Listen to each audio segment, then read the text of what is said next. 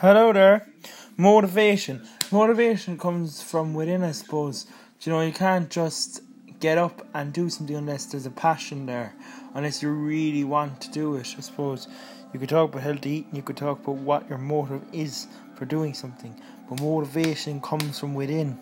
Like motivational speakers and stuff, they can only encourage you to motivate yourself, you know. And um, a lot of young people lack motivation. They try drugs, they try sex, they try anything, it's like dopamine. But motivation is what it's I suppose what the real. But the real like uh, I suppose people who thrive in life are the ones who are motivated. And the ones who are motivated are usually ones doing what they love to do, and and to do what you love to do is the hardest part of it.